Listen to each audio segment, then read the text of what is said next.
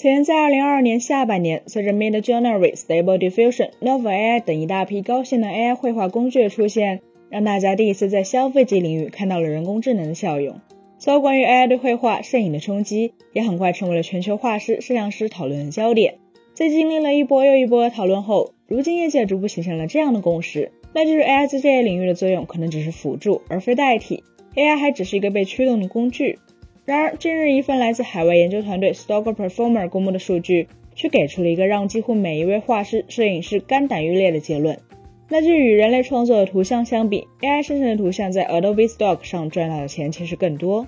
Adobe Stock 是 Adobe 旗下的一个免版税图片库，它提供了数百万高品质的免版税专业照片、视频、插图和矢量图形，以供设计人员和企业来构建他们的创意项目。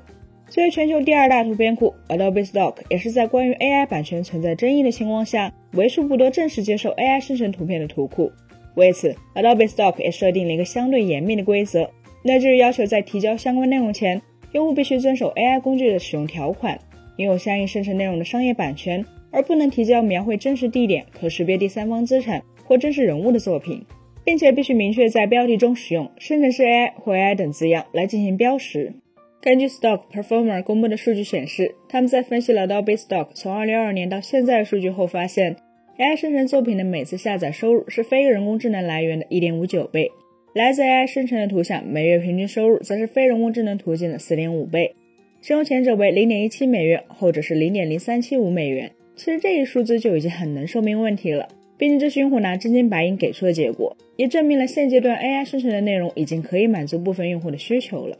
所以只能说外界可能低估了 AI 技术进步的速度。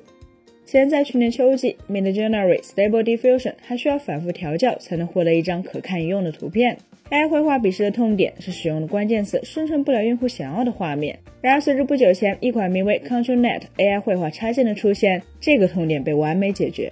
据悉，ControlNet 的绘画模式是先让用户输一张参考图，然后根据这张图按一定的模式预处理出一张新图。之后再由 AI 根据这两幅图绘制出成品。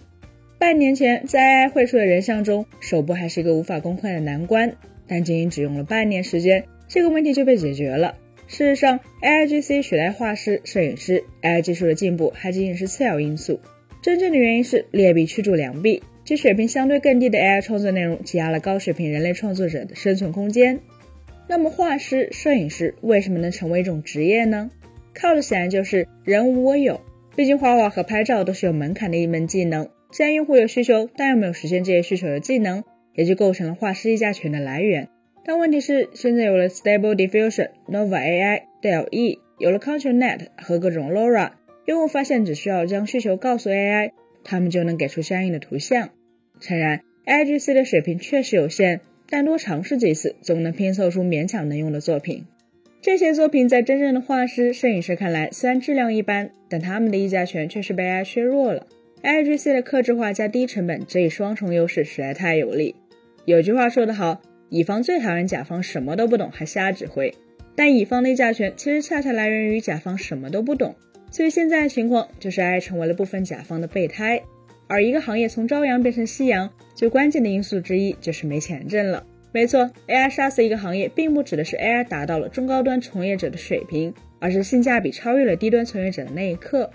因为低端从业者被 AI 挤出去后，中端从业者就只能拿到以前低端水平的价码，毕竟 AI 的成本相较之下可就太低了。而 AI 对于绘画、摄影行业的冲击，其实并非一瞬间的事情，而是一个缓慢的过程，就正如短视频降维打击了图文内容一样。本期节目就到这里了，更多精彩的可以关注我们三人生活的官网或全民大推们账号查询更多信息。咱们下期再见，拜拜。